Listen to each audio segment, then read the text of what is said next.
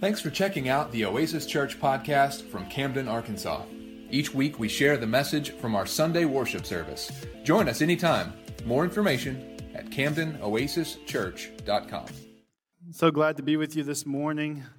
Um, if you have your Bibles, we're going to be in Mark chapter 3, and we're going to finish out chapter 3 today.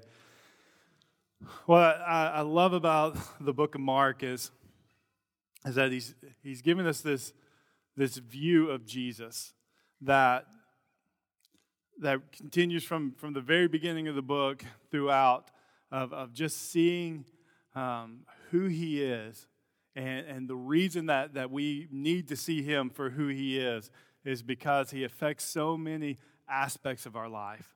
Um, that that he, he's about changing us, he's about sustaining us, he's about giving us new life. And, and all of these things are found in the nuances and these, these small moments in this book. And Mark, um, he, he briefly hits on these things and, and, and kind of these little short stories that go together to help us to see just another aspect of, of who Jesus is and, and why he came.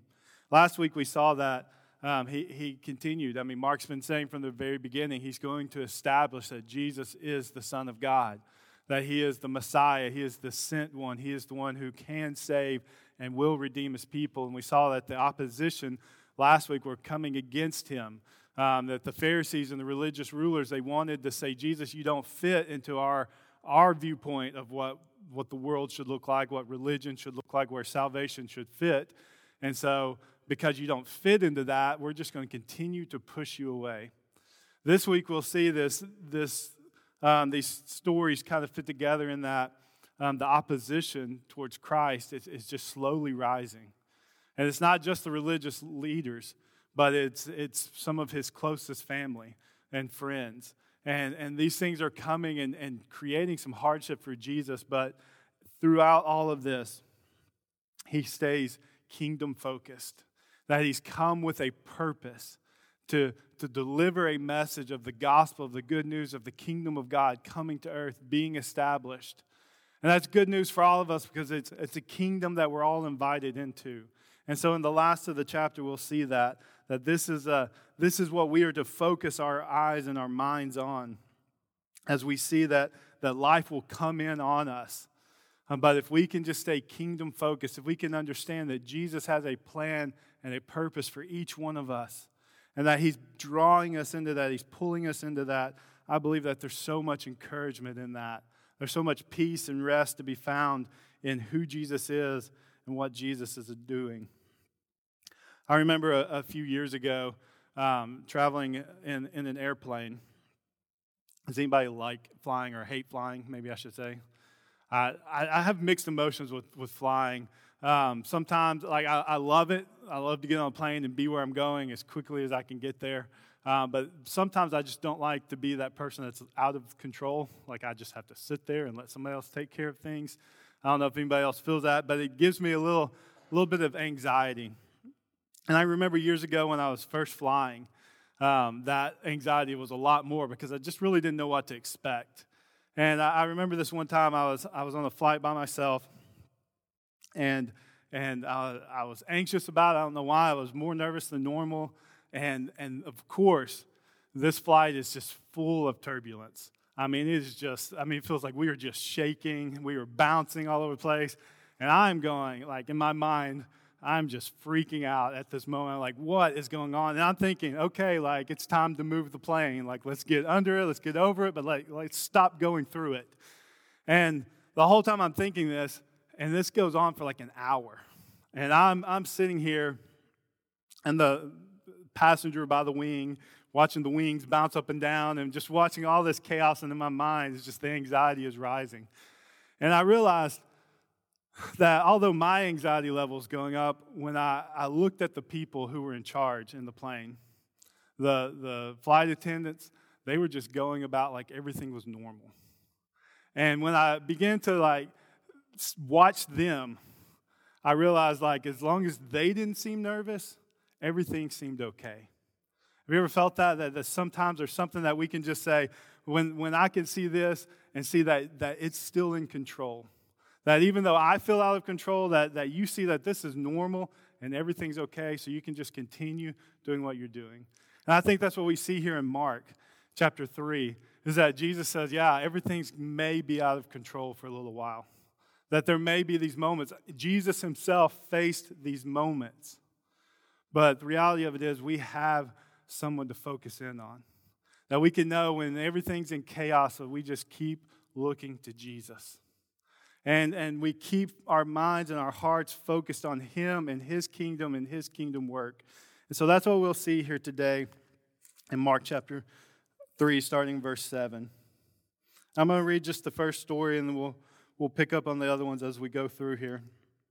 And it says Jesus withdrew with his disciples to the sea, and the great crowd followed him from Galilee and Judea and Jerusalem and Idumea and beyond the Jordan and from around Tyre and Sidon. When the great crowd heard all that he was doing, they, be, they came to him. And he told his disciples to have a boat ready for him because of the crowd, lest they crush him. For he had healed many, so that all who had diseases pressed around him to touch him. And whenever the unclean spirits saw him, they fell down before him and cried out, You are the Son of God. And he strictly ordered them not to make him known. Let's pray. Father, we just ask in this moment right now, Lord, as we as we read your word and as we look at these stories, that you would just um, speak to our hearts. Let let the truth of your word be the thing that that just continually, um, Lord, just just resonates in our souls and our minds. And God, that we could just um, know what you have for us today. Let us hear that message. We pray this in Jesus' name. So we see here the crowd begins to follow Jesus. Excuse me. Um, the crowd begins to follow Jesus. Jesus withdraws. So we know that Jesus had just healed a man with a withered hand. We talked about that last week, and, and he, he told him to reach out his hand and he gave that great, I think, invitation to, to all the ones around him to say, like, hey, I'm still here to be able to do these things. But what the religious people did is they came against him. They, they ran away, got with the political leaders, said, we're going to kill this guy. And we're going to stop all of this because we don't trust what he's doing. And so he, he withdraws to the sea. He, he goes out, and these crowds begin to follow him.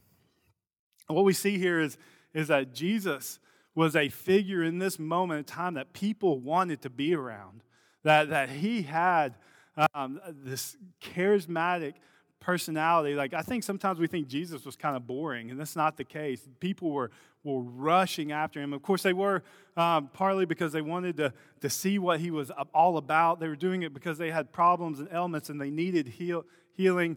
And, but Jesus was a person that people wanted to be around. We saw this when the disciples would follow him, and we'll see it again here in just a few moments. But these crowds began to gather. His name started spreading throughout this region, and people were coming from everywhere. So much so that the problem was that he was afraid that he might get crushed by the amount of people that was coming to him. So he tells his disciples, Go get a boat.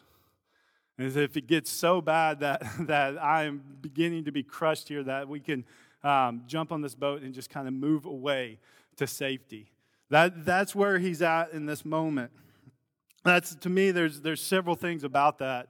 Um, there's probably a lesson in ministry about um, when it feels like it's about to crush you, make sure you have a boat to escape or something. But, but the reality of it is, um, that's, that's not what this is about. It's not about the boat, it's about the person of Jesus and what he's accomplishing. He's doing this unbelievable things for the kingdom of God and people want to see it.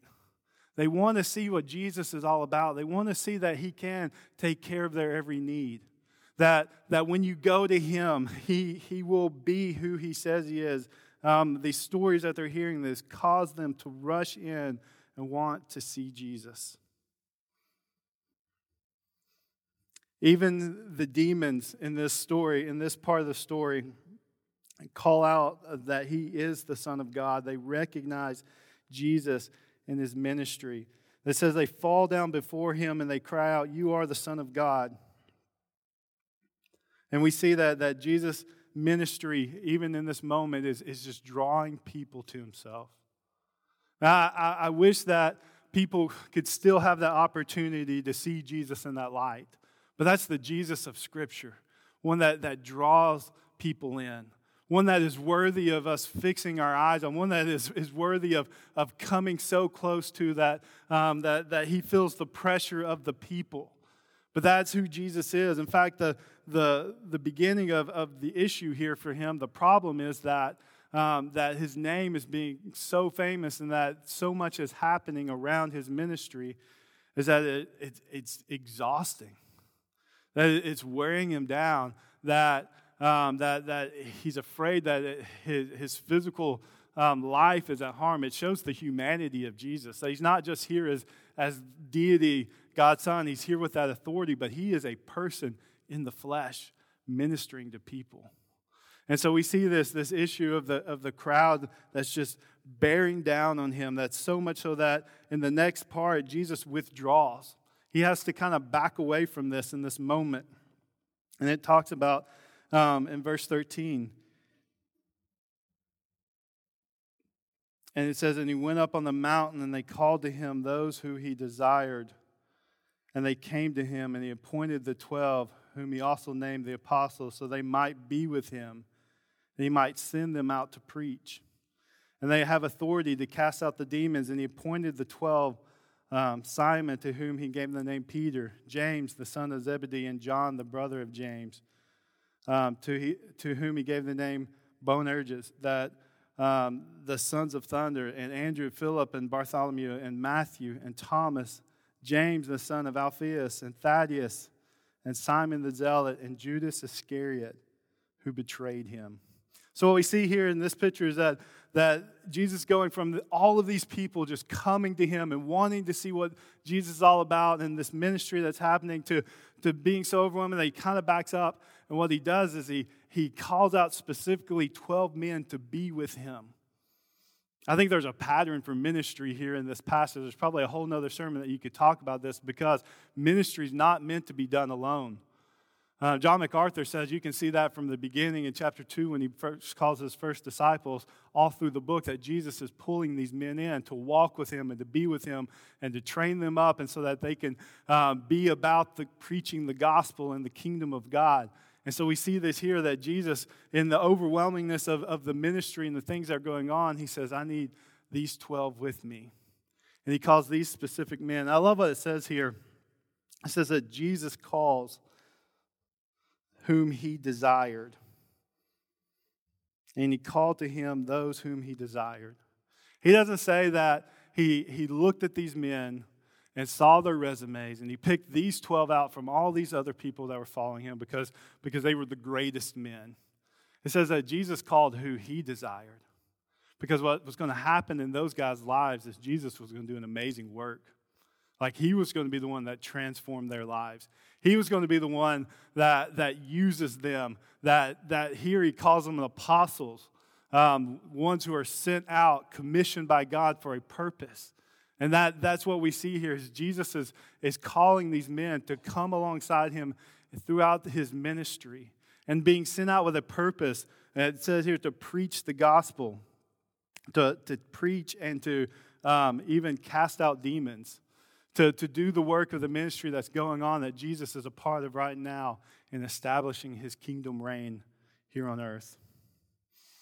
What we see here is that, that Jesus pulls people in when the ministry is a little bit overwhelming, um, but he doesn't stop the ministry.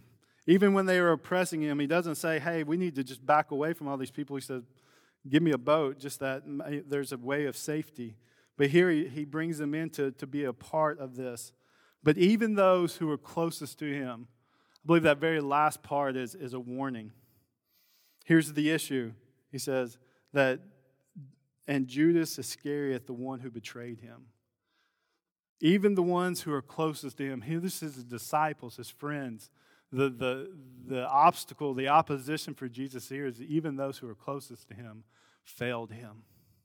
Do you know that even the disciples didn't fully understand who Jesus was, even after walking with him and being with him and even being commissioned by him to go out and do these amazing things? You know, at the cross, there were not 12 disciples standing there waiting for him, they were scattered. They were running. They were fearful for their lives. They weren't sure what was exactly happening. They, they, he didn't completely understand all that Jesus was doing until after the cross. You even see Doubting Thomas who says, like, I've got to see your scars. You have to show me you are who you said you are. And that's when the, the empowering and, and the belief really happened for them is that they saw Jesus come back from the dead and he was all these things he said he was. But until that point, they didn't even fully believe and understand.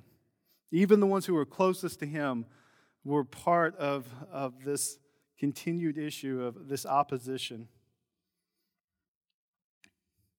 In verse 20 and 21, it, it talks about uh, this idea of the, his family. So he's, the crowds were, were causing problems, the friends were still not there for him completely. And then his family. His family turns on him. It says, verse 20, then he went home and the crowd gathered so that they could not even eat. And when his family heard it, they went out to seize him, for they were saying, He is out of his mind.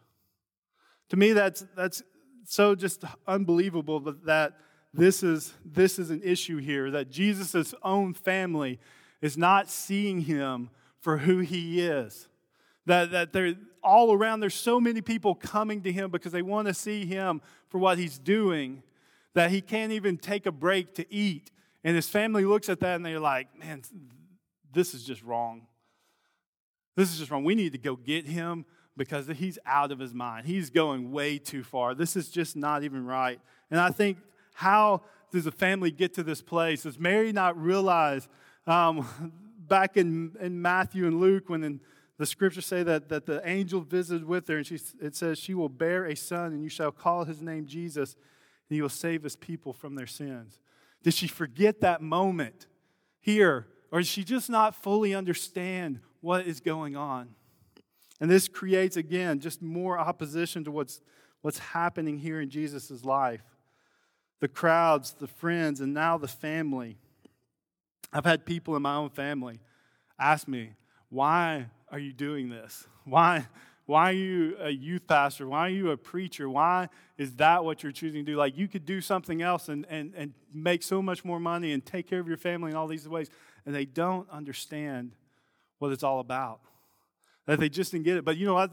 When my family says that to me, that's difficult. Sometimes that's, that's difficult because you, you know they know you and they love you. And, and this person who, who one time came to me about this and was just adamant that, like, there's something better uh, was someone I was very close to, and I just said, man, like, it just broke my heart because they didn't understand the purpose of, of what I'm doing. And here we see the same thing that they didn't understand what Jesus was all about.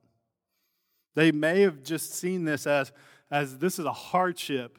Like, you're not even taking care of yourself, Jesus. Maybe that was a, a little bit of the aspect of this because they saw the crowds were just overwhelming him he couldn't even eat that. They We're going to pull you away from this. Like you're just doing too much. But in any way that they weren't allowing Jesus to continue what he was there for in spreading his kingdom. And then we see the religious leaders appear. And of course, the religious leaders of this time, um, they're having they're having so much problems of, of understanding why Jesus is doing what he's doing. They just they can't seem to make it fit. And guys, I'm telling you, I I'm one who's normally so hard on the religious leaders because I think why or how I mean how are they missing this? Jesus is here. He's telling what he's all about. He's showing them by his power.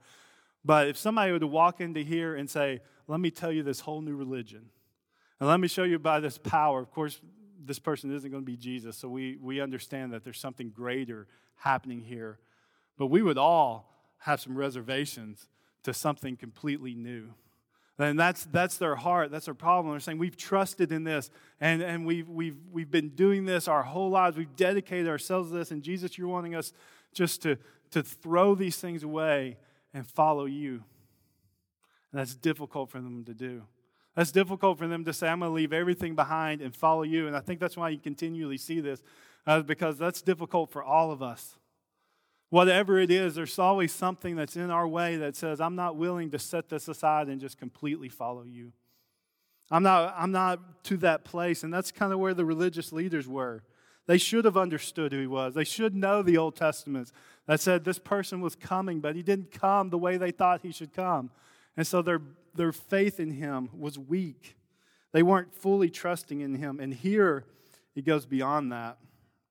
Here, they go from wanting to kill him to now they show up, and, and so they're going to just say, if we're not going to believe you are who you say you are, we're going to say you're of Satan. And that's the opposition here, is that they, they try to say that, that who he is is of Satan. And it says in verse 22 And the scribes who came down from Jerusalem were saying, He is possessed by Beelzebul and by the prince of demons who cast out demons. And he called them to him. And Jesus, he called them to him and then said to them, How can Satan cast out Satan? If a kingdom is divided against itself, that kingdom cannot stand. And if a house is divided against itself, the house will not be able to stand. If Satan has risen up against himself and is divided, he cannot stand, but he is coming to an end. But no one can enter a strong man's house and plunder his goods unless he first binds the strong man. Then indeed he may plunder the house. Here we see Jesus, the, the scribes and religious rulers, saying, Hey, we don't believe you are the Son of God, so you must be of Satan. Man, it just shows their disbelief of Jesus. It just shows where their hearts are, that, that they're so far from trusting in this person, Jesus. And Jesus says that, that that doesn't even make sense. So here's what they do they can't wrap their minds around it, so they say, You're doing these amazing works. Well, those works must be of darkness. Those must be of Satan. They, must, they can't be of God. Because if they're of God, then something's wrong with what we've got going on, our system. And so he says, it must be this. And Jesus says, guys, reality, the Noah Hill version, that's stupid. Like, that's what he tells them right here. Like, that's insanity. Do you understand? You're saying that Satan is casting out Satan? Like, that, that what you're telling me is this is by the power of Satan, I'm casting out demons and harming the work of Satan. He said, that doesn't even make sense. He's like, if a kingdom would rise up and fight against itself and that kingdom wins, then they both lose, right? because it's destroying itself. It, it, there's nothing to be gained from that. He's like, this doesn't even make logical sense that you would say that I'm from Satan because the works I'm doing are to go against him.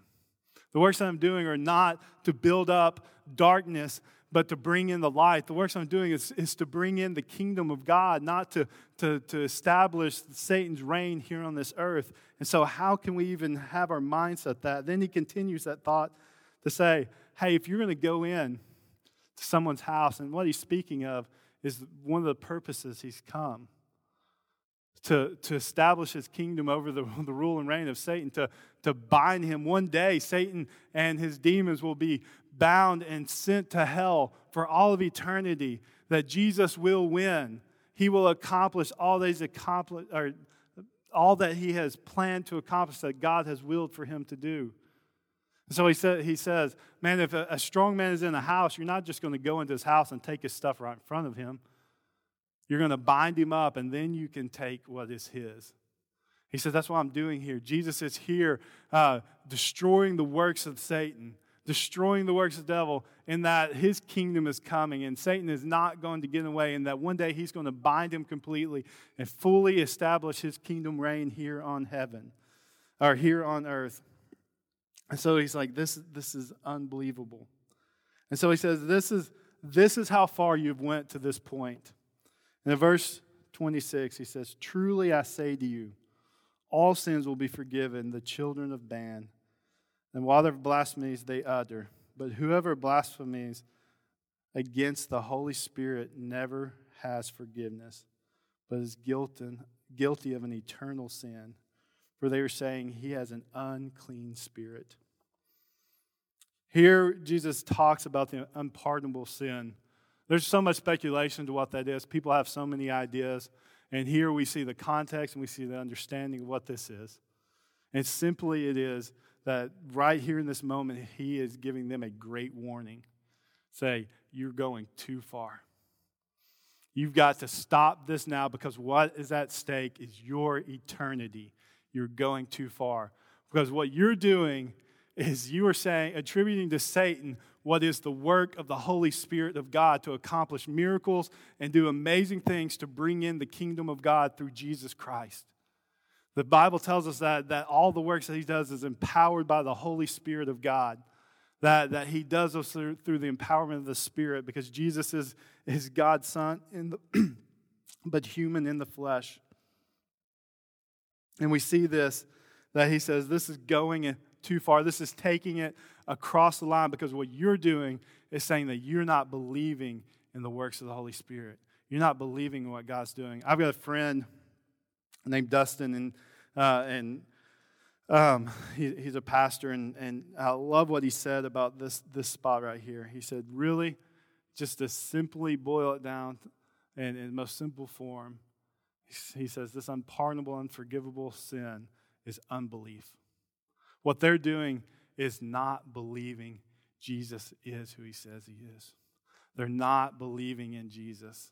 See, the work of the Spirit, Holy Spirit of God, is to work into your heart and convict you of your sin, and then to take you to the cross. And at the cross, Jesus is to pick you up and take you to the arms of the Father. And it starts with the work of the Spirit of God in your life as He calls us and He draws us to Him through, for salvation. The Bible tells us in John, he says, But if I go, I will send him to you. And when he comes, talking about the Spirit of God, when he comes, he will convict the world concerning sin and righteousness and judgment. Concerning sin, because they do not believe in me. Concerning righteousness, because I go to the Father and you will see me no longer.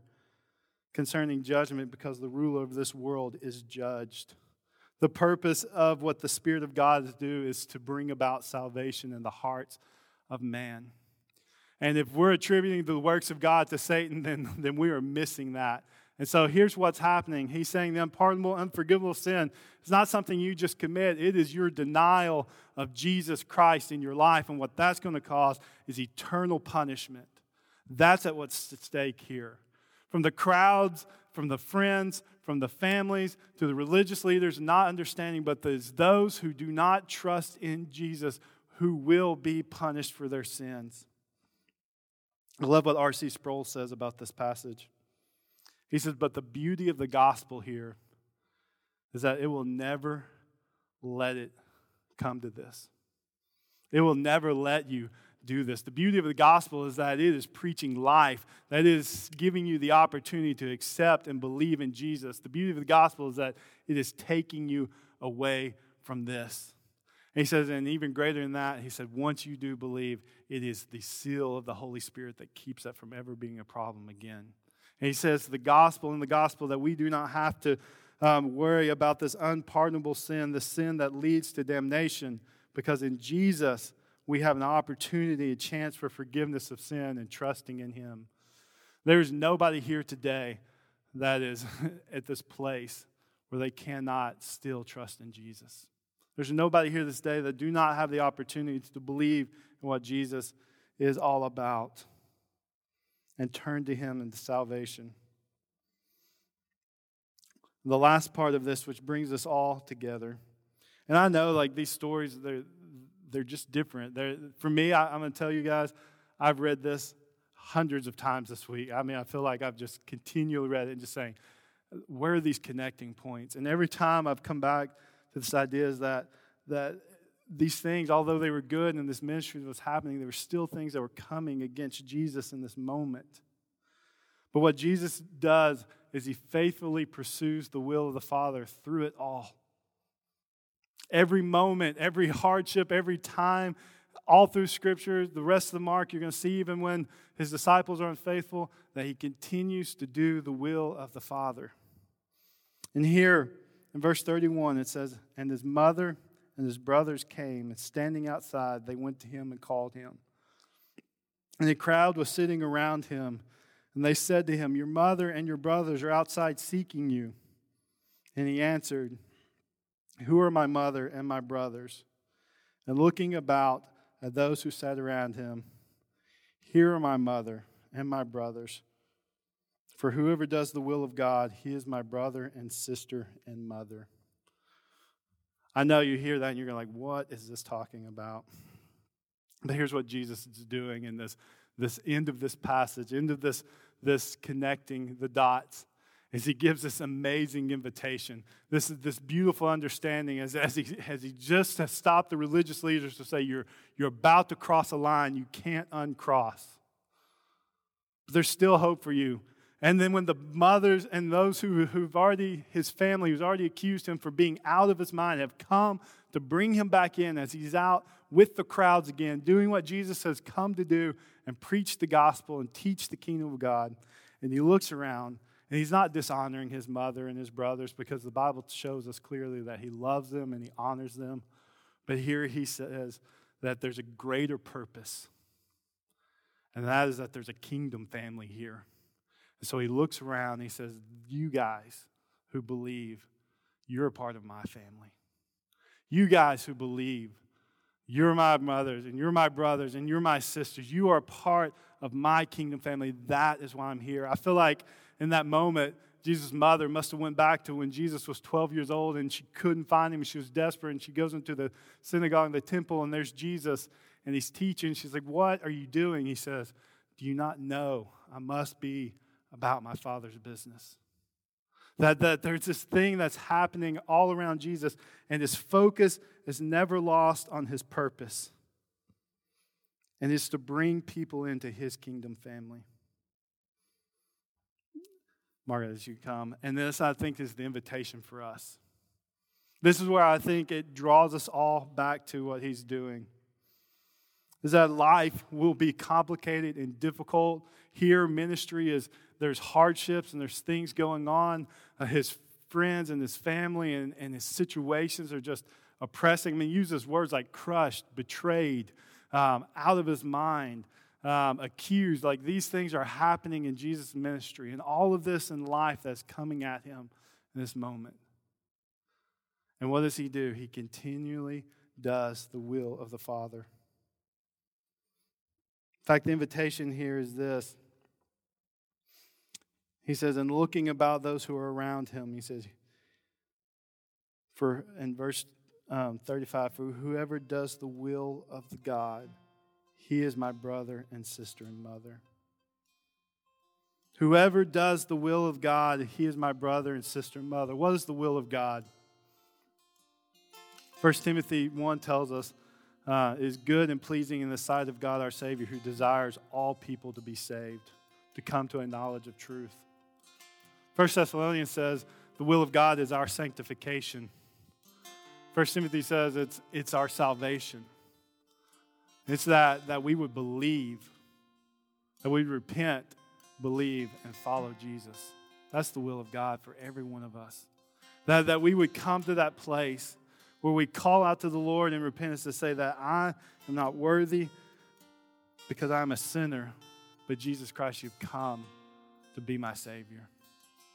And see, we get to see the whole story. We get to know some more things that the disciples were just figuring out, that the crowds and the family fact, in John and Matthew, it tells us later that Jesus' brothers would believe.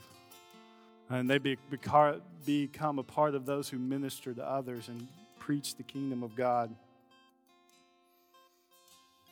But when life is crushing us, when, when everything feels so heavy and oppressive and that we can't keep going on, I think the place that we find rest and peace is to fix our eyes on Jesus. I think that's what the invitation here is. He's saying, whoever does the will of the Father, don't take your eyes off of that. The will of the Father is that you would know Jesus, that you would come to Him and you would find your rest in Him, that you would trust in Him. When life is difficult, Jesus' difficulty in life, he just continued to do what the Father had sent him to do. And when our life is difficult, sometimes there's not a good answer for it, believers. There's not. Sometimes it's not a good answer, but what we can do is learn to trust in Jesus. Like we, we learn to put our faith in Him and just continually fix our eyes on Him. It's just like me being in that airplane, my, to, to see those who are in charge, to bring peace and, in amongst the, the storm, um, to, to know that everything was okay. Believers, when we fix our eyes on Jesus, when we continually do what Jesus has called us to do, He's going to carry us through. We have to trust in what the Bible tells us. And the Bible says where that starts is believing in Jesus and following Him. And I think that's what He's saying here. He says, when He looks around, He says, those who, who follow, who do the kingdom of God, who, who, who go after that, those are part of His family. Man, that's an unbelievable statement that, that we're a part of his family. There's, there is so much safety and freedom and goodness and just rest in that fact is that Jesus says, I'm here for you. You are part of my family. You are, you are who I am here for, and I am here for you. Because families love each other and care for each other. But this is what Jesus says. If it's difficult, if things are oppressive, if others have hurt us, understand that, believers, you belong to the kingdom of God. And just keep fixing your eyes on Jesus. Let's pray. God, thank you for your word today. Lord, I thank you for the reminders that life is difficult and it can come from unexpected places, even in the middle of ministry, even in the middle of, of, of Lord, just Jesus doing your work, even from those who are closest to Him. But through that all, Lord, that, that there was a great purpose here. And Lord, the purpose to establish your kingdom. And that same kingdom, Lord, is a kingdom that we all have access to through Jesus. And Lord, I just pray that we be a people that fix our eyes on you. Or that when life is, is pulling us and pushing us away, or that we just continually to focus on you, Lord, and just follow after your will. We love you and we pray this in Jesus' name. Amen.